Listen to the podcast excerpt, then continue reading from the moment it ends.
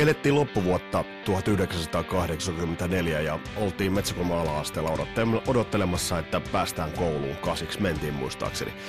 Sestiin siinä ulkona, oli pimeätä, oli kylmää, satoi lunta ja sen kivikoulun ääressä siinä seisottiin, kun sen sellaisen kellertävän oranssin valon, pihavalon katveessa, kun luokkakaveri Krankvistin Pasi juoksi mun luokse ja kysyi, että Vesa, näitkö, näitkö eilen Rokin SMissä? Perkyntin rumpali oli ihan Vaspin rumpalin näköinen. Arvaa kismittikö? Arvaa kismittikö, koska Vaspin Tony Richards oli siihen mennessä maailman tyylikkäimmän näköinen rumpali Waspin debyyttilevyllä soittaessaan. Ja toden totta, kun sitten myöhemmin näin kuvia Per Gynt-nimisen orkesterin rumpalista Twist Twist Erkinharjusta, niin mä ajattelin, että jumalauta on tyylikäs kaveri. Ja senpä tähden, tämänkertaisessa Kasarilapsissa vieraana on Twist Twist Erkinharju. Mun nimi on Vesa Wienberg ja tervetuloa matkaan mukaan.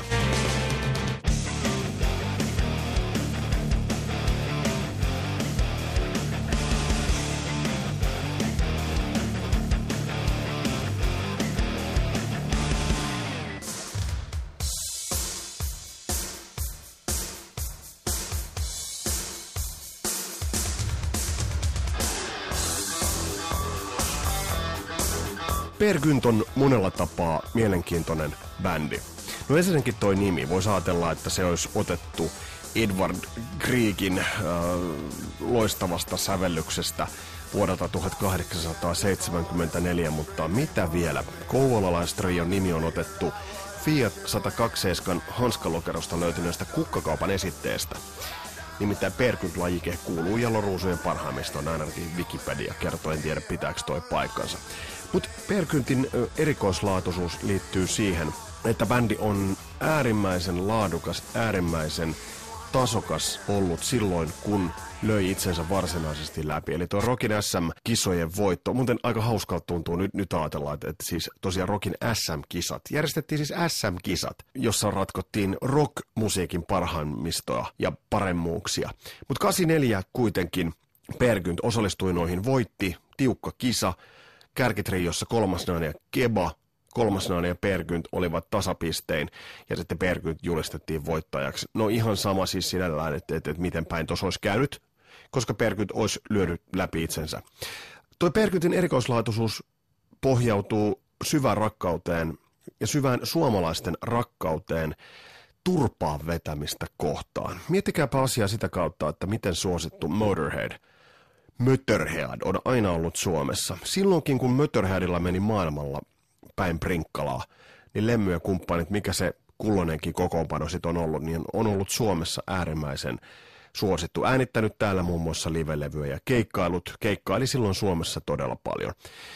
Ei ihme, että Phil Campbell tuo tämän jonkinnäköisen Motorheadin perintöä vaalivan bändin nyt keikalle Suomeen tai kiertueelle tai keikoille Suomeen, koska Suomessa rakenna, rakastetaan turpaa vetämistä. Me ollaan aina oltu kovia antamaan turpaan. Milloin se on ollut naapuri? Milloin se on ollut saman luokan Jare? Milloin se on ollut rajan takaa Suomeen pyrkivä, tai kuka se nyt itse asiassa kulloinkin on ollut, mutta me ollaan aina rakastettu tuollaista pelkistetyn brutaalia soitantaa, ja siihen liittyy myös semmoinen rock-estetiikka. Mä hämmästyin tuosta taannoin, kun mä katsoin Pergyntin esiintymistä tuolta Rockin SM-kisoista vuodelta 84. Siinä oli George Kettula, Timo Nikki siinä Framilla ja sitten rumpuja piiskasi Twist Twist Erkinharju ja miten hän sen tekikään. Erittäin määrätietoisella otteella. Erittäin selvähän oli se, että mistä hän oli ottanut esikuvansa, mutta palataan niihin aivan tuota pikaa. Mutta bändin tämä rock-estetiikka oli niin helvetin tyylikästä. Kattokaa niitä videoita. Kattokaa niitä kultaisen ajan, ja mä puhun nyt kultaisen ajan perkyntistä, niin mä en puhu siis nyt tästä nykyisestä perkyntistä. Ymmärrän, että bändiä jatketaan, mutta kyllä mä nyt sanon, että mun osalta perkyntin vuodet olivat vuodesta 85, jolloin tuli ensimmäinen täyspitkä levy, niin ehkä vuoteen 90 Don't Mess With The Country Boys tietyin rajauksin vielä Small Town Maniacs menee. Mutta kyllä se kulta-aika, 85, 86 vuodet, 87, 88 vielä Firewire, kun tuli, niin, niin toi on sitä kultaista aikaa. Niin katsokaa sen bändin tyylikkyys. Ensinnäkin triomuoto, kitara, basso, rummut. Ja tämähän jo asettaa omia vaatimuksiaan tiedetään se, että mitä tämä asettaa, millaisia vaatimuksia tämä asettaa esimerkiksi kitaristille, millaisia basistille tai rumpalille. Perkynt ratkaista mun mielestä todella hienosti siinä mielessä. Että äh, George Kettulahan nyt ei ole basistina mikään Steve Harris, mutta hän täytti sen tonttinsa Cliff Williams-maisen vähäeleisen tyylikkäästi. Teki tilaa. Muistatte, mitä Kasarilasten Toto-jaksossa ja Steve Lukather-jaksossa sanottiin tilan tekemisestä. Teki helvetin hienosti tilaa Twist harjulle. Ja sitten Timonikki siihen päälle, karhea ääni, slide-soitantaa. Ja, ja silloin kun Timonikki soitti sooloosuuksia tai soitti slidella tai soitti siten, että sinne jäi se paljas pohja taustalle, niin sitä ei niinkään ehkä George Kettula täyttänyt, vaan sen täytti Twist Twist Erkinharjun rummulla. Mutta tämä muodosti kuitenkin sellaisen tyylikkyyden, ajattoman tyylikkyyden, että Perkyntin tyylikkyys on, on, ja tasokkuus se on pysynyt yllä. Noita kun katsoo, ei tee pätkääkään mieli kiemuralla tai pyöriä nolona tai vetää peittoa korville, koska tuo on toteutettu niin hyvin. Ja tuossa tulee nyt se estetiikka, mitä me suomalaiset rakastetaan. Pelkistetty, brutaali, rujo, ei pyydä pätkääkään anteeksi, vaan lataa kasvoille täysin ja suoraan sen, mitä on sanottava. Ja sen takia toi toimii. Sitten kun siihen lisätään vielä se Kouvola, yläkymen ankeus ja yläkymen mentaliteetti, joka on kuitenkin omalla tavallaan se äärimmäisen briljanttia sekin, niin se, sekin oli oma höysteensä tuohon. Eli toisellaisen pienen sarkasmin hävyn siihen, häivehdyksen siihen soundiin. Ja tämä kaikki teki Perkyntistä niin äärimmäisen ainutlaatuisen ja toimivan, ja mitä se on edelleen. Ja nyt tulee tietysti paikalleen pohtia se, että minkä takia toi bändi ei räjäyttänyt ulkomailla. Ehkä puhtaasti siitä, että jätkät eivät vain olleet valmiita lähtemään, halukkaita lähtemään, tai se ei ollut siihen maailman aikaan ehkä sellainen trendi. Nyt katsoo monia bändejä, joita on tullut tällaisina retrobändejä. Otetaan nyt vaikka joku Airborne, joka on pastissi ACDCistä. Mutta Motorhead on totta kai esikuva – Pergyntille, mutta Pergynt oli sen jatkaja, ei niinkään pastissi, vaan se oli sen Mötörhärin perinteen jatkama. Ja iso osahan tuossa on totta kai Joutsenon suur, pienen suuren miehen TT Oksalan kädenjälkeä. Eli noiden levyjen soundit, ihan sieltä ekalta levyltä, ekalta täyspitkältä levyltä lähtien, ovat todella hyviä. Mutta mitäpä mä tässä päämisen tämän enempää päästetään itse asiassa irti bändin rumpalit Twistis Terkinharju ja vähän kysytään, että noista lähtökohdista, mistä, mistä toi ponnisti, mistä toi lähti? Ainahan radio oli jossain, jossain päin auki. Auki siis 60-luvulla. 60-luvulla joku Irvinin ryysranta oli tosi kova homma. Ja se ilmestyi, ilmestyi jo 65. Ja mulla on semmoinen biisi, että mä oon kuullut sen silloin joskus kolme-neljävuotiaana sen biisin. No se oli kova sen takia, että tota, kun, kun äh, siinä oli aika rankkaa rankka se teksti, jos ajatellaan sen ajan yhteiskuntaa. Ja Faija laittoi aina radion kiinni, kun se tuli radiosta, koska hän oli nähnyt pulaa ja kaikki tällaiset jutut. Ikävät asiat aikanaan. Joka kerta kun Ryysyranta tuli, niin iskä radion kiinni. Meillä ei tällaista paskaa kuunnella. Ja tota, tässä saattoi olla se, se tota, lapsen niin kuin vastareaktio, lähtölaukaus kaikelle ja tota, sitten sit meni muutama vuosi ja mulla on pari, kolme vuotta vanhempi serkku Liikka, joka oli ihan hillitön The Sweet fani. Eli tuossa mm. niin 60-70-luvun taitteessa. Ja tota, mä en muista, oliko se 70 vai 71, kun tämä Sweetin Pop Joe-biisi ilmestyi. Ja tota, sehän oli ihan valtava, valtava niin kuin soundi kymmenenvuotiaan korviin ja tota, tavallaan, tavallaan siitä se lähti ja myöskin, myöskin sweet yhtyeen valokuvista ja julisteista, mitä Serkkulikalla oli paljon. Ja tota, tässä, va- tässä vaiheessa mä asuttiin vielä Kuusan koskella ja tota, sattu, sattu kansakoulun neljännelle luokalle yksi kaveri Helsingistä Kuusankosken aluesairaala oli siihen aikaan vielä voimissa. Tota, Helsingistä muutti muutti, muista, ettei se faija ollut kirurgi, niin ne muutti sinne Kuusankosken sairaalan mäelle ja täällä Mikolla sattui olla sitten semmoinen pieni staarin rumpetti. Ja tota, sitä, sitä, kun pääsi paukuttaa, niin tavallaan, tavallaan elämän ura ratkaisu oli tehty. Muistat, muistat, muistatko vielä muuten ihan sellainen hetken, kun ensimmäistä kertaa, kun varmaan olit nähnyt kuvista ja, ja mistä lehdistä nyt silloin olikaan, niin olit nähnyt kuvia niin rumpushete ja tiesit, miltä se pitäisi kuulla, mutta kun istuit ensimmäistä kertaa sen, sen rumpusetin taakse, niin muistatko, että et, onnistuiko se silloin? Siis pystytkö... Ei se mitenkään onnistu. Niin, en sieltä... tajunnut siitä yhtään mitään. Eli biittiä ei lähtenyt vielä silloin niin kuin sieltä? Ei, ei todellakaan, se oli vaan sitten yleistä niin kuin meuhkaamista, että tota, et, mitä nyt ollaan, seitsemän, no kymmenen vuotiaana, niin tota, ei mulla ollut mitään havaintoa siitä. Ja sitten se oli semmoinen hauska, hauska, hauska yksityiskohta, kun tämä Mikko oli niin kuin aivan hillitön Beatles-fani. Mm. Ja mun mielestä The Sweet oli maailman paras bändi, niin mun piti aina valehdella sille Mikolle, että tota, Beatles on ilman muuta paras bändi, koska muuten ei olisi päässyt paukuttaa sitä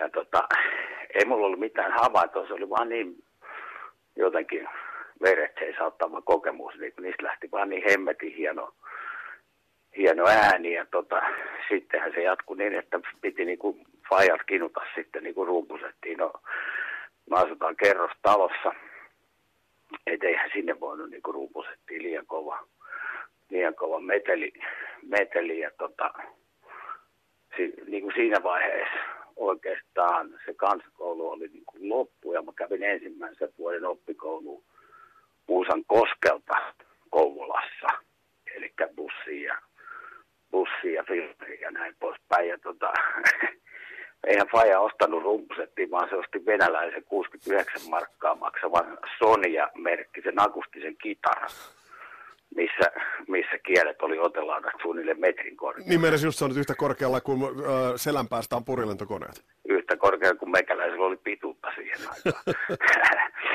niin tota, si, sitten siihen tuli niinku vapaaehtoinen musiikki, musiikki niinku kitara tunti sitten niinku oppikoulun päätteeksi kerran, olisiko se ollut kerran viikossa. Tota, mä totesin heti, että tämä ei ole niinku se juttu. Et C, C ja G, C ja olisiko se ollut F suunnilleen niin kuin lähti ja sitten niin kuin kolmannesta välistä sinne päin. Ja tot, se unohtui aika nopeasti se kitara ja sitten niin kuin mu- muutettiin oppikoulun tokaluokka alkoi, niin muutettiin muistaakseni vähän ennen siitä joskus kesällä, kesällä mitä se oli 74.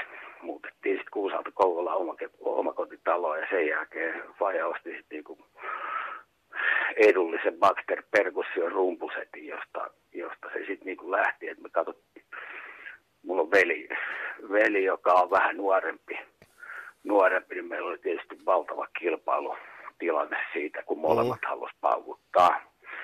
Ja tota, me katsottiin muistaakseni joku, Rodi sanoi, että se oli kolme minuuttia. Mä sanoin, että se oli viisi minuuttia. Kellosta katsottiin aina aika ja sitten vaihdettiin jätkää. Jätkää. Ja tässä, tässä vaiheessa mä olin oppinut niin kun se Kuusankoskeli jossain käsityö tunnilla, jota helvetin lipputankooppikin rakennella, niin siinä opin sitten niin sitä perkeleen työkalua penkkiin vasten, niin, kuin, niin siinä opin niin kuin paukuttaa piittiä pöytään. Et kun se ruupusetti tuli, niin tota, silloin, silloin kun se beatkomppi oli suunnilleen hallus, ja toisaalta mä en ole sen jälkeen oppinutkaan paljon mitään. Mutta joo, että si, si, siitä se sitten niin lähti ja, ja toisaalta si, siitä mukaan niin kun se rumpojen kanssa vietetty aika himas lisääntyi koulunkäynnin mielenkiinto koulun käytiin väheni niin jatkuvasti, että tuli kyllä helvetin huonoja todistuksia ja niin kuin ihan tämä niin kuin perus. Klassinen tarina. Niin, että koulussa kyllä käytiin, eikä en mä edes lintsannut, mutta silleen mielenkiinto oli aina, aina jossain muualla kuin niissä aineissa, mitä jotkut yritti opettaa. Muistat, muistatko paljon, paljon muuta silloin soitit? Et oliko se silloin ensinnäkin, niin oliko se treenaamista vai oliko se vain sitä, että meni ja, ja soitti? Et miten se, siis, paljon, paljon... se oli, se oli just nimenomaan, voisi sanoa, että se oli että soittoa, että tota, tai no miten se nyt sanoo, että meillä oli vanhempia stereot niin kuin alakerrassa ja ruupusetti oli yläperässä. Mä niin kuin ensin kävin kuuntelemaan siitä levyä ja sitten yritin toistaa rumpusetin kanssa sen, mitä mä olin aikaisemmin kuullut. Mitä toistit silloin? Sweet tuossa on jo mainittu, mutta muistatko sellaisia le- levyjä, mitä laitot? Joo, Sweetia ja tota, no kyllähän nyt Hurrikansin Roadrunner oli niin kuin ihan helvetin kova levy silloin. Sitten tota, oikeastaan niin kuin eka bändi, millä oli sähköiset soittimet, soittimet niin sitä Roadrunnerihan me yritettiin niin kuin tapailla yritettiin soittaa se alusta loppuun. Kukaan ei osannut laulaa, mutta niin kuin jätkät osasivat soittaa vähän bassoa ja vähän kitaraa. Niin, se oli se iso juttu. Ja no sitten tuli tietysti Led Zeppelin. John Bonhami yritin jotain Moby Dickia epäonnistuneesti mm. myöskin niin kuin tapailla. Ja no, oikeastaan siinä vaiheessa, siinä vaiheessa tota, kun joku Rainbow Rising ilmestyi, niin silloin meillä oli jo niin kuin, oli siis 76, niin silloin meillä oli jo treenikämpä. Rumpusetti oli treenikämpällä ja tota, että sinne asti piti mennä. Että kyllä me nyt yhden kaverin kanssa yritettiin jotain niitäkin biisejä soittaa, mutta ne osoittautui ainakin siinä aivan liian haastavia. Miten tuo, tota, miten tuo rumpusettihomma, on pakko kysyä, tai itse asiassa ennen kuin mennään siihen, niin mainitsit tuon Sweetin, mm. ää, niin Sweet tulee aika monen, monen kun juttelee monen muusikon kanssa, pikkasen to, kokeneemman muusikon kanssa, niin Sweet tulee vahvana vaikuttajana todella monelta muusikolta esille. Joo, ja se, sehän nyt oli siellä no, nimenomaan se, kun se purkka, purkkavaihe vaihtui tankampaan rokkiin. Eli äijät teki näitä singlejä, Big Vampamit ja Little Billit ja muut, mitkä oli aika sellaista silloin hommaa, niin se singleen hän ei mun mielestä joku koko panifani, niin jätkät ei itse apualle soittanut ainoastaan Brian Connolly laulo. Mutta B-puolilla oli sitten taas niiden tekemiä omia biisejä, mitkä oli jo niin kuin alkuvaiheessakin todella jotain ihan muuta, että se on niin, niin, niin kuin hard rock-bändi. Aivan. Aivan. Et, tota, se nimenomaan ne singleen B-puolet vahti niin kuin, tavallaan heti vuosi, vuosi kaksi sen Papa John niin kuin jälkeen, niin ne B-puolet se juttu, mistä se varsinainen rakkaus siihen syntyi, koska ne äijät soitti mun mielestä niin kuin erittäin alia, aliarvostettu yhtye siihen nähden, että miten hyvin ne lauloja, lauloja soit, soitti, että kriitikothan ei tykännyt siitä niin kuin ollenkaan. Ja tota, pidettiin, pidettiin kavereiden kanssa levyraateja, levyraateja milloin kenenkin kotona. Ja tota, pari vuotta vanhemmat jätkät, ne soittaa Zeppeliin, Zeppeliin purpea ja hiippiin, niin eihän me edes kehdattu oikein viittiin laittaa sinne sekaan. Et se oli, se oli semmoinen todella vähän niin kuin maton alla piilevä juttu silloin. Mutta miten, miten tuossa kun nyt olet maininnut Sweetin, sitten tuli Moby Dick jo muuten tuossa vilahti, ja, ja kun, kun sun soitto on tullut vuosikymmenien saatossa kuunneltua, niin äh, Ballroom Blitzistä tuttu se virvelin veetty komppi, se semmoinen, onko se ju, semmoinen junamainen komppi, sellainen sehän tulee muutamassa sun soittamassa biisissä myöhempien aikojen tuotannossa. Sitten on raidin Joo. käyttö, joka on esimerkiksi Moby Dickissä, Bonham käyttää sitä komppipeltiä, niin sullahan on, on sun soitossa aina esimerkiksi se, miten sitä raidia oot käyttänyt, ja toisaalta virveliä ja rakentanut niitä komppeja, niin alkaako täältä rakentua se Twist Twistin soittotapa sit näistä, näistä esikuista pikkuhiljaa? No, se, se on hyvin mahdollista. En ole soittanut koskaan, koskaan silleen niin kuin tietoisesti, että no, nyt vedetään tuohon Ballroom Blitz-komppi tai Moby komppi Että kyllä se niin kuin, että kun jätkillä on, jätkillä on biisi tai jollain on biisi tai kun yhdessä tehdään sitten biisi, niin se vaan jostain takaraivosta niin kuin on aina tullut. Että aina, ainahan sitten on vitsailtu, niin kuin, että no aikaa tähän tuli Ballroom Blitz-komppi, Ai niin, mutta sehän on myynyt helvetin niin, niin. No, mutta ei Näin kannat... juttu, mutta en ole koskaan niin tietoisesti ajatellut sitä hommaa. Niin kuin... Kyllä, kyllä. Missä vaiheessa sulla, kun, miten toi, mikä tuo sun setievoluutio oli? Koska sen mä muistan itse, kuten tuossa alussa kerroin, niin, niin kun Roki SM oli, niin muista kun luokkakaveri juoksi mun luokse ja sanoi, että jumalauta, että siellä on, siellä on rumpali, joka näyt, silloin Rokin SM oli tullut telkkarissa edeltävän iltana. Ja, ja niin. kaveri juoksi mun luokse, että jumalauta, siellä on rumpali, joka näytti ihan Vaspin rumpalilta. Ja, ah, ja, tämä ei ollut se sama, tämä ei ollut se sama juttu, koska siellä Rocky SM loppukava, mikä tuli TV, niin siinä oli, siinähän oli muistaakseni MS Audiotronin semmoinen vähän viinipunainen. Kyllä, kyllä, mutta mut siis se, mut, mut se, että se oli, että miltä, miltä äijä näytti, mutta sitten kun näki myöhempiä kuvia, niin alkoi tulee tuplabasaria. Ja mi, niin miten, mi, miten varhaisessa vaiheessa sulla soittajana niin kun hiipi se toinen basari siihen mukaan? No, se, se oli kyllä oikeastaan ha, koska Mick Tuckerille eli Smithin rumpalilla oli mm. tuplasetti, tuplasetti, niin totta se oli haaveena siitä heti vaiheesta asti. Ja me, meillä oli Kouvolassa yksi bändi jo hyvin nopeasti, että kun,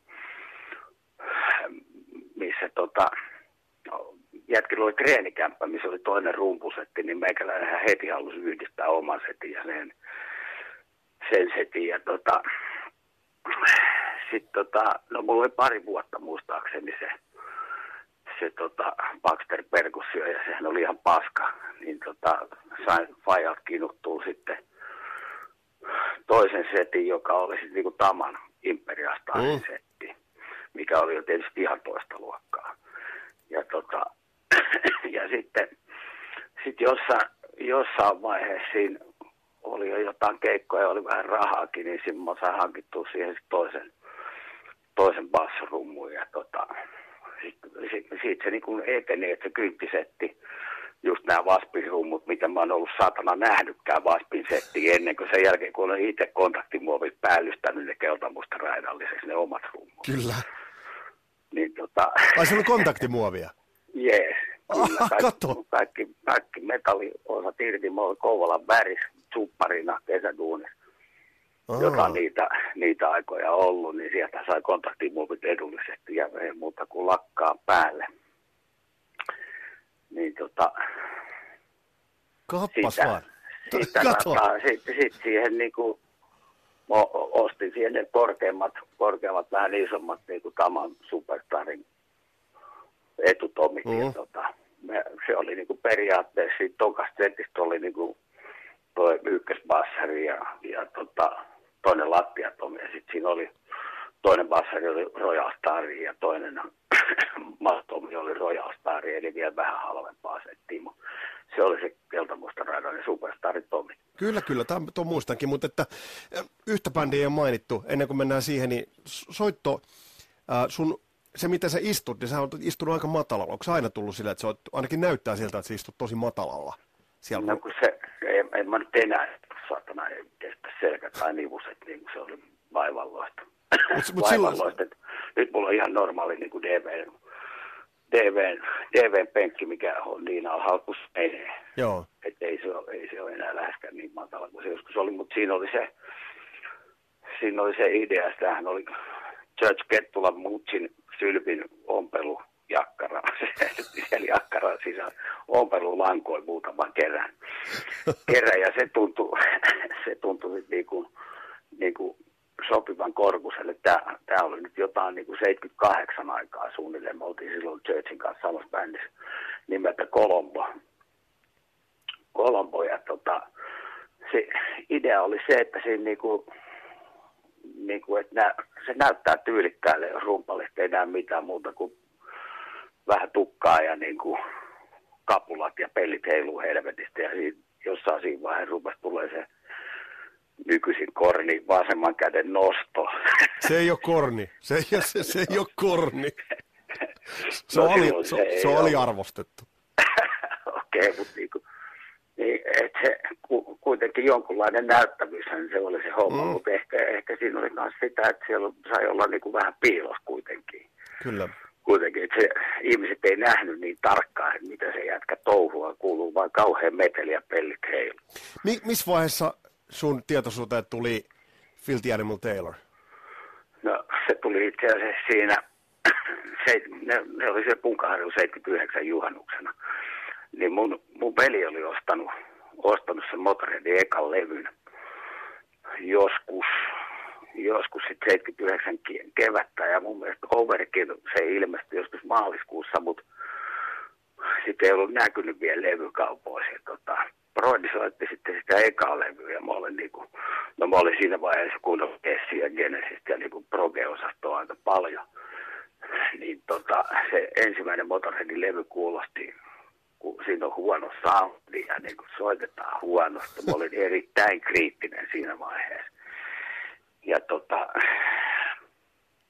si- sitten kun, sit kun mä näin, näin sen bändin punkarokissa 79 juhannukseen, niin sitten mun käsitys muuttuu niin kuin punkrockiin kohtaan, kohtaankin kokonaan. Mä en ollut niin punk, punk-osastoa arvostanut ollenkaan, että se oli menossa nimenomaan sinne hämyosastolle, proge-osastolle niin kuin aika reilusti. Mutta kun mä näin Motorheadin, niin se, se, sekin oli tämä klassinen vähän niin kuin uskoon olisi tullut, että jumalauta, minkä näköisiä jätkiä nämä on roodareita myöten, että nämä on niin kuin todella vaarallista ryhmää.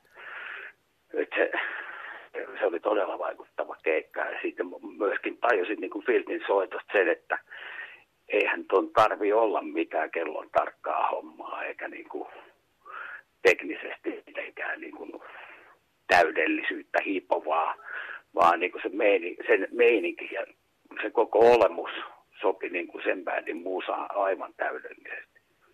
Uh, soitannollisesti toi Motorhead, jännä juttu, kun mainitsit tämän punk. Jäl, jälkivuosinahan se on jollain tavalla mielletty, että se oli tällaista heavy jatkoa, mutta oliko se silloin, niin, tuliko se sama syys, miellettiinkö se osaksi tot, tot, niitä punk-bändien joukkoa, mitä silloin Briteistä alkoi tulee paljon? Ky- kyllä mun mielestä niin kuin Motorhead oli ehkä pike, enemmän, enemmän siis nimenomaan se eka levy. Oh, no ehkä Overkill vielä. Myöskin ne oli tosi, vaikka ne ollut niin kuin brittiläisessä valta, muusan mediassa mm. niin kuin mitenkään suosittuja no Overkillin jälkeen. Mutta ennen sitä, niin, niin tota, se oli, nämä teki paljon keikkoja nimenomaan punk kanssa, Adverts ja Damned ja kaikkea tämmöistä. Ja sitten niin kuin Suomessakin, Suomessakin, kun ilmestyi single White Line Fever, niin tota, niistähän kirjoitettiin näissä niin, kuin niin sanotuissa sanon nyt pienlehdet, mitä nämä punkkarit julkaisi mm. silloin aikana. Cinet vai mitä näitä pikkulehti oli, jota monistuskoneella just näin, veittiin just kasaan?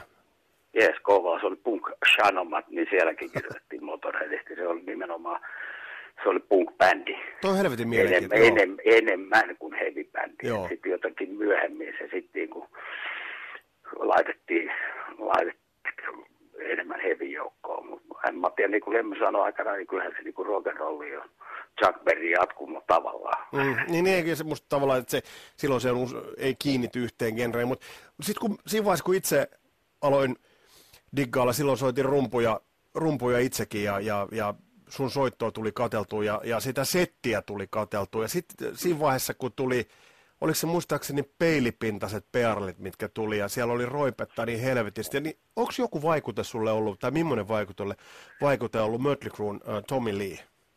No, kyllä mulla on aika monta niiden levyä kyllä, mikä, mutta et, mi, mit, mitä juttua sä Tommy Leeltä äh, blokkasit itse? Tai mistä sä tykkäsit? En mä, en mä nyt oikeastaan blokannut ei, mitään, mistä, mä mut... vaan niin ihailin, ihailin sitä sen yleismeininkiä, että vaan näin sen sanon, koska ilmestyi Iron Manin pauseen, koska 84. 84. Joo.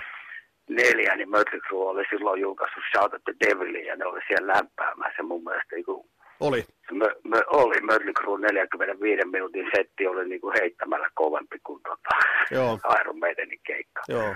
Mun äiti ei ja päästänyt tota... mua silloin sinne, että mä oon siitä vähän katke, niin. katkera kevyet mullat mutsille. Mutta soitannollisesti, niin jos Tommi niitä katsoo, niin tietysti setti ehkä vähän vaikutteet tuli, mutta kompeista kun katsoo, että, että se käyttää sitä basaria silleen, että se lyö sen lyö sen, meneekö nyt ykköselle ja kolmoselle, että siellä on paljon sellaisia joku Young to Fall in Love ja nää, niin, niin nastalla tavalla silloin mä huomasin, että, että siististi niin sitä samaa vaikutetta niin kuin ui sun soittoon. Niin, no nyt ajattelisi, jos ajattelee jotain backseatia, niin kyllä mä oon ehkä ajatellut sitä kompaten enemmän jotain Roadrunneria.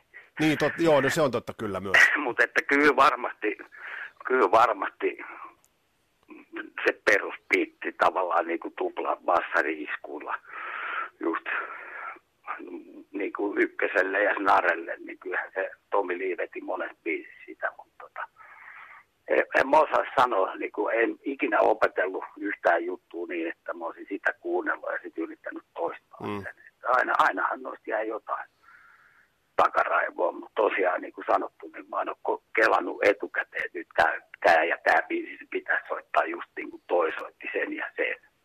Kyllä, kyllä. Mutta ne, ne, ne, on tullut semmoisia kuin on tullut. Mitä sitten toi setti jossain vaiheessa sulla kasvoi, ihan se kiinnostaa, niin se kasvoi aika niin. moiseksi itse asiassa. Siellä oli oli, oli roipetta ja siinä oli ne putket siinä eessä. Joo. Se koko setti. Millainen toi oli muuten ensinnäkin ihan niin kuin roudata paikasta A paikkaan B? No meillä oli sen verran, sen verran keikkaa ja sen verran yleisö, ettei niitä tarvinnut itse edes roudata. Mutta mut siinä kilkettä siinä oli. Sulla oli varmaan ihan, että et, toi setti, niin, niin se oli siihen aikaan, niin eihän kellään muulla oltu Suomessa nähty sellaista. No siihen, siihen vaikutti tietysti Alex Van Halen, tämä mainitsematta, että silloin heti 78, kun Van Halenin eka levy ilmestyi, niin isä Aleksei hän oli niin kuin erittäin iso esimerkki. Joo. Ja tota, si, sitä kautta se tavallaan tuli nimenomaan ne oktobanit siihen eteen se, sehän näitä käytti ensin, ne Joo. pitkät putket. Ja tota, sama, sama siis tämmöistä 1984, niin tota, siinähän Alex käytti Simmonsin sähkörumpuja aika Joo. paljon. Ja tota, et koke, kokeillaan paljon, löytyi, sen verran oli suosio, että löytyi näitä yhteistyökumppaneita, ettei niinku tarvinnut Niin perstaskusta vetää kaikkea. niin, perstaskut itse maksaa kaikkea, että kokeillaanpa nyt jumalata Dynakortin sähkörumpuun tuohon. Ja tota, se, sen oli periaatteessa ihan sähkösetti paitsi snare. Et siinä oli kolme, kolme lätkää eessä ja sitten oli tota, passarummut oli trikattu, trikattu jamikilla otettu ja tota, lattiatomit oli normaalit pyöreät pöntöt, mutta oli myöskin trikattu. Ja sen, nehän näyttää helvetin hölmölle niin kuin ne etelä-amerikkalaiset bananilaatikkoon sisältävät muovikumilätkät. Ne näyttää hölmölle, niin niillä Octobanellahan se oli hieno naamioida just niin kuin Alex oli tehnyt. Niin eihän niitä paljon näkynyt sieltä takaa itse. Nyt kun Ei. sanoit, mä, mä itse asiassa silloin mietin, mitä niiden, mitä niiden tuubien takana itse asiassa on, mutta nyt sekin, sekin tässä selvisi niin kuin kuulijoille, että, että mi, mikä, siellä, mikä siellä oli, oli, oli, oli takana.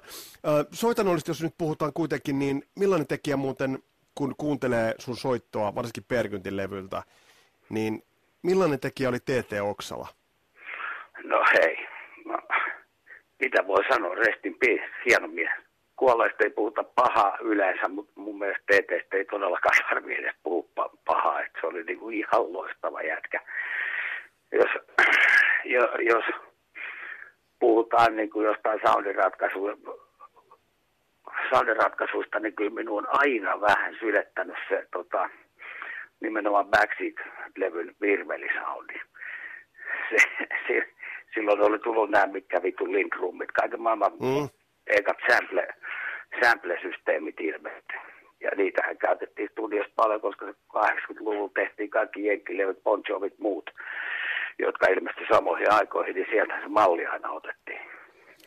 Jäikö siitä, mikä se, jäikö siitä mikä bod, se se on- se tosi huono. Niin, se on piiskamainen.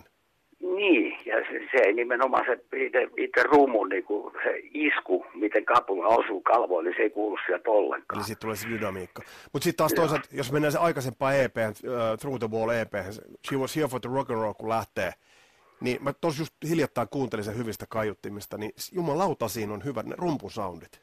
Mä, mä en ole kuunnellut, Kuuntele. kuunnellut sit todella pitkään. Mun mielestä siinäkin oli sit sihahdus, mutta ei ihan niin pahasti kuin Backseatilla oli.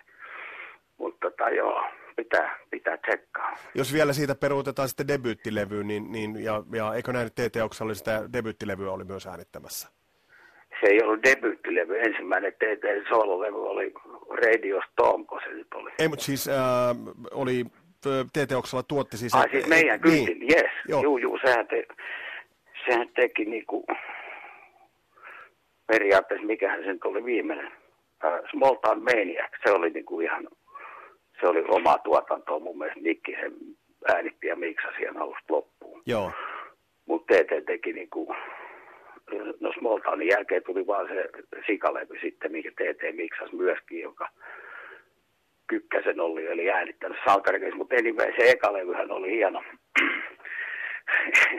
kyseenalaisen hieno tarina siitä, että tota, Kerro- kun kerro se ihmeessä. SM oli voitettu ja sitten niinku, siihen aikaan sillä oli julkisuusarvo aika hyvin. Niin oli. näkyi iltasanomisista lehdessä. Ja, tota, ja siitä huolimatta levyyhtiöt tarjosi niinku ensin singleen tekoa. Että tehdään, tehdään niin monta singleä, katsotaan meneekö se läpi. Ja me oltiin niin kuin, että ei saatana, että ei tämä ole mikään sinkkubändi. Että tota, LP tai ei mitään oli vähän niin kuin meidän asenne. Ja sitten tämä Euros, Euros Records, Vähnäsen Jari, Ossin Faija. Se oli ainoa, joka tarjosi Oh. oh. niin kuin LP, LP-mahdollisuutta ja tota, tietysti mahdollisimman halvassa studiossa ja me mentiin tuonne Kärkölään. Mä en edes muista sen studion nimeä. Se oli semmoinen maalaistalo, missä oli tämmöinen niin kuin aikamiespoika. Isä ja äiti oli maanviljelijöitä ja pojalla oli studio, studio siinä pihapiirissä. Ja tota, tietysti me mennään sinne niin kuin talvella. jota helmikuun SM-kisat oli niin kuin joskus marraskuun alussa 84. Joo, Ja tota, lop, loppuvuodesta. Joo. Yes, heti vuodenvaihteen jälkeen me oltiin muistaakseni studiossa. Mennään sinne niin kuin täynnä intoa ja energiaa, että kohta se näyttää kaikille näiden munat. Ja, tota, ja tota, meillä on kamat pystyssä, ulkoon oli 15 astetta pakkasta, siinä soittotilassa oli ehkä yksi tai kaksi astetta pakkasta. Ja tota, meillä on kamat pystyssä, että äänittäjä oli suunnilleen mikittänyt sen homman. Ja tota, et missä, missä Väänänen ja TT eihän, eihän TT mitään ajokorttia ollut. Ja Vänte oli sen kuski ja tota, me ollaan siellä vähän niin kuin treenaillaan biisejä ja tää kohta alkaa. Ja tota, sitten studion tämä soittotilan ovi aukeaa.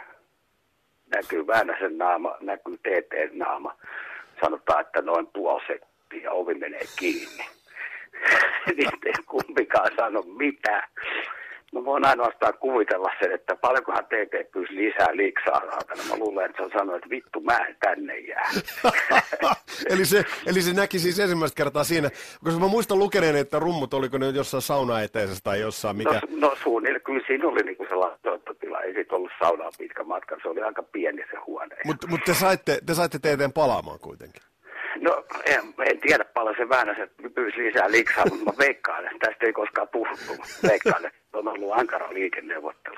Mutta se levy, minkä te, te paiskoitte kasaan, niin, mm. niin, niin sitä on, sillä, se tuli silloin ostettua, kun se ilmestyi. Ja tämä Rockin, Joo. S, Rockin SM oli silloin iso juttu, koska silloin oli iso media-arvo ja se, jos bändi pärjäsi siellä, varsinkin teidän kaltainen bändi, se levy ostettiin ja sitä on kuunneltu, mutta hämmästyttävä havaintohan siinä levys on se, että soundeiltaan tai biiseiltään, niin, niin se on vanhentunut hämmästyttävän vähän. Joo, mä oon itsekin huomannut sen asian ja tota siis, ettei se nyt Finvoxissa kuitenkin miksannut sen, että se on vaan siellä kärkylässä äänitetty. Ja TT, mun mielestä me ei edes taidettu olla siellä miksauksessa mukaan, en ole ihan varma. Kyllä me käytiin hakemassa, vai tuliko ne postissakin vielä ne kohelevyt, ei tästä lyö vetoa, mutta joka tapauksessa ihan klassikko homma, että kun on ensimmäinen LP-levy tehty, niin siirryttiin sitten vielä Kettulan residenssiin kuuntelemaan ja kalja oli tietysti aika kivasti, kivasti mukana. Ja sitten ollaan niin kuin, voi vittu, tämä kuulostaa ihan paskalla. Siis kuulosti, oliko se havainto silloin? se oli sama silloin. Ja sitten niin kuin, että eihän tämän tällä pitänyt olla. Mikä siinä Ja on? Oliko se tota- liian siistiä vai, vai mikä Jotain, joo, jotain, jotain semmoista, kun siinä oli kuitenkin keikkoja tehty jonkun verran ja bändi kuulosti livenä niin kuin aika paljon rupisemmalla. Niin sitten oli niin kuin, ehkä se oli nimenomaan se siisteys, mutta sitten tota, en mä muista, me saatettiinko Pervi soittaa, että tämä pitäisi miksata uudestaan. Että tämä ei nyt ole sitä, mitä haetaan, mutta tota, ei tätä miksata uudestaan, että tämä on kyllä tässä näin. Ja tota, sitten meni vähän aikaa ja sitten sitä kuuntelin, kuuntelin niin kuin vähän enemmän, niin ei se sitten enää kuulostanut niin huonolla. Se oli ehkä vaan se klassikko, innokkaat nuoret kakarat on vähän liian lähellä sitä, mitä ne on just niin kuin tehnyt ja niillä on ollut vähän erilaiset kuvitelmat. Et ei se huonolle kuulosta ja se on, niin kuin sanoit, niin se on vanhentunut yllättävän vähän, mutta tietysti se on sen verran perusrokkia, että en mä tiedä. No oli sitä aika monta muuta bändiä, jotka oli tehnyt hardrockia vähän aikaisemmin, siis 70-luvun lopussa, niin ne kuulostaa kyllä aika paljon enemmän vanhentuneille. Mutta mut, mut se, että esimerkiksi toi e- ykköslevy, kun se ei kiinnittynyt selkeästi mihinkään niin tiukkaan sen hetkiseen musiikilliseen trendiin, niin sen takia ehkä se kuulostaa ajattomalta. Mutta helvetin tiukkaa soittoa. Miten, miten paljon te Se- esimerkiksi treenasitte tuota levyä varten, koska se on tosi tiu, tiukkaa soitannollisesti. Meillähän oli ne biisit ollut jo pitkän aikaa olemassa. olemassa. Että niitähän me soitettiin keikoilla jo ennen sitä Rocky SM-kisaa niin kuin suunnilleen vuoden ajan voisi sanoa. Ja niitä jäi sitten niin kuin ylikin. ylikin. Ja tota, ei niitä keikkoja mitään hirveitä määriä ollut, mutta kyllä me oltiin varmaan tehty se 30 35 keikkaa ennen kuin me ollaan oltu studiossa. Ja treenattiin tietysti ihan helvetisti. Me treenattiin kolme-neljä kertaa viikossa. No se kuulee kyllä sit levyt, et, et, ja sitten Niin. kun ne, ne ei mitään helppojahan noi biisit ei ole, että et jos joku coverbändi nyt ajattelisi, että soitetaanpa Perkynti ekalta levyltä noita biisejä, niin kyllä siinä saisi jonkun verran duunia tehdä. No, toivottavasti. Mutta tota, mitä noista tynteistä ja niin kuin soundillisesti mun mielestä tämä Don't Mess with the Country Boys on paras levy, mitä me tehtiin. Ja siinä on, siinä on aika hyvää, hyvää soittoa, niin se, sehän tehtiin niin, niin, että me äänitettiin Kouvolassa periaatteessa pohjat ja demorummut, koska klikki tuli niin kuin jossain vaiheessa käyttöön. Se eka levyhän on soitettu ilman klikkiä niin kuin äh, mikä se oli, Let's Go Through the Ball, niin kuin Brexit ja Good Girls Don't. Sitten vasta Firewire oli eka levy, missä käytettiin Aa, klikkiä. okei. Ja tämä Country Boys, Country Boys tehtiin niin kuin Kouvolassa äänitettiin rumpu demo. Että jätkiin oli helpompi soittaa siihen sitten päälle kitara ja basso ja liidin laulut. Ja sitten me oltiin kahdestaan TTn kanssa Finvoxissa tekemässä lopulliset rummut kaksi päivää. Kaksi päivää, niin siinä sai sitten niin aika rauhassa vaativan äänittäjän kanssa työskennellä. Että tota, se, se oli helvetin hieno kokemus, jota, TT sitten niin epäili aluksi, että vitu kuusaa juntti, näinköhän sä pystyt tuohon hommaan. se, se, se osasi olla erittäin kannustava välillä, mutta se nimenomaan kun kysyit TTstä, niin kyllä, kyllä se nimenomaan kannustava osasi olla välillä niin kuin, ja vaativa myöskin, että jumalauta, että nyt se saattoi paremmin. Mun mielestä oli niin kuin ihan hyvä, kun on vedetty kuusi ottoa. No leikkaa nyt saatana noin. O, mutta oliko se, oliko se, kävikö se miten rankaksi? Siis mä just noita levyjä miettii, on aika fyysistä, fyysistä niin kuin mättöähän toi on, niin, niin, niin oliko, oliko se Ei, rankkoista? silloin oli niin paljon paremmassa kunnossa kuin nykyään. Ei se sille ole, sille ollut, vaan nimenomaan joskus niin kuin se vaativuus oli se, että vittu sä saat ihan oikeasti paremmin. Ja kun analogi tekniikka oli kuitenkin käytössä siihen aikaan, niin se, se oli vaativampaa yksin, että kyllähän silloin piti osata soittaa biisi alusta loppuun, että kaikki editoinnit niin kuin rumpujen kanssa, sympaaleiden kanssa varsinkin, niin sinne jäi aina se Mm. pikku ilmaisu, mikä kuuluu lopputulokseen. Piti olla biisi periaatteessa tauko vuonna 1991 vielä. 91 on vissiin tehnyt. Biisi piti olla tauko, mistä sen sai sitten eliminoitua tämän peltien hummina. Että siellä ei, niinku, siellä ei voinut mokaa, mokaa silleen, että piti soittaa aina biisi alusta Niin, se piti- uudestaan, jos mokasit. Eli ei pystynyt punchaamaan sinne väliin, väliin mitään. Ei, Joo. niin kuin nykyään se on hemmetin helppoa digiaikana, niin jos, jos mokaat, niin hei, otetaan toi filli uusiksi tai soitetaan tuosta loppuun ja niin kuin se voi tehdä todella pienissä palasissa koko jutun. Miten sä tänä päivänä muuten äänität, kun äänität? No, si, si, jos puhutaan Bastadoksesta, mm. niin me tuolla Magnusborissa ollaan tehty, tehty näitä, mä kitaristi Kykkänen äänittelee, äänittelee ne hommat, niin kyllä sielläkin niin kuin, mä yritän mennä mahdollisimman paljon niin kuin alusta loppuun se biisi, koska välttämättä, jos kun rockista puhutaan, niin siinä on aina jonkunlainen intensiteetti siinä soitossa. Ja tota, jos paikkaillaan pätkiä, niin se intensiteetti ei välttämättä ole aina ihan sama. Et se, senkin takia on, saattaa olla, että soittaa vähän hiljempaa siinä pienessä pätkässä kuin mitä se muu biisi on ja näin poispäin.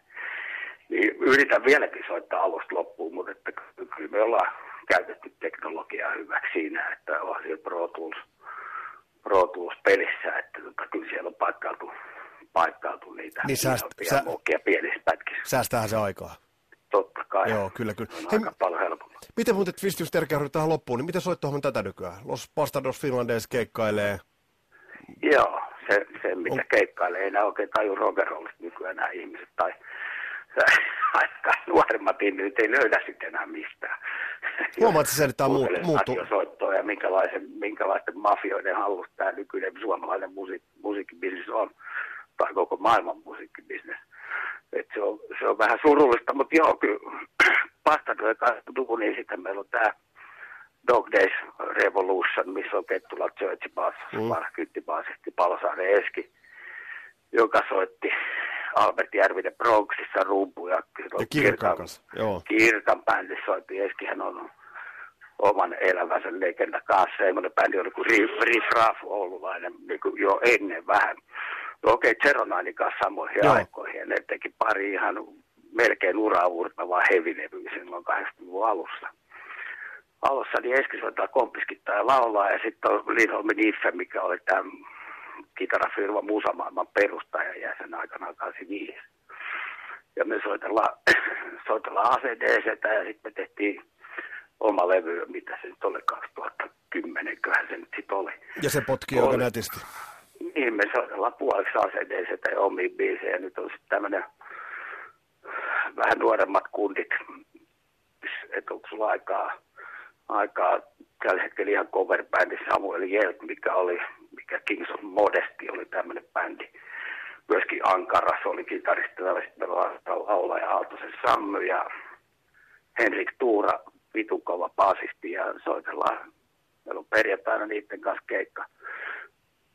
Ja me soitellaan kovereita vähän mistä Biggia ja Van Halenia ja tämmöistä. Ja pari oma biisi, jolla äänittäytyy, katsotaan katsotaan, pakko se yrittää, perkele jotain. Totes yksi tykeimmistä rumpaleista Suomessa, Twist Twist Terkiharju, olipa mukava kuunnella tot, tot turinaa. Täytyy muuten itsekin laittaa perkynttiä soimaan ja se ykköslevy, I don't wanna be a rock and roll star, siitä se lähtee.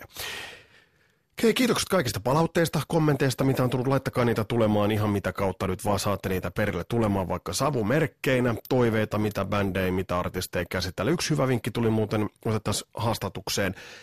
Marko Hietala veli Sakari Hietala, Zachary Hietala, nimittäin Tarot on kyllä sellainen, että silloin kun Tarot tuli niillä törkeillä Marshall-pinoillaan, niin kyllähän se silloin räjähti yhden, jos, jos toisenkin tajuna ja Spell of Iron, Follow Me into Madness, loistavia levyjä ja sitten myöhempien aikojen tarotit siihen päälle. Ja laittakaa nyt hyviä ideoita tulemaan, toteutetaan niitä tässä matkan varrella. Jakakaa kasarilaisten sanomaa, kutsutaan, kutsukaa uutta porukkaa kuulolle, levittäkää, kommentoikaa, levitetään tätä ilosan, ilosanomaa siellä täällä. Mun nimi on Vesa Winberg ja mukavaa, että olit kuulolla. Palataan astialle. Moro!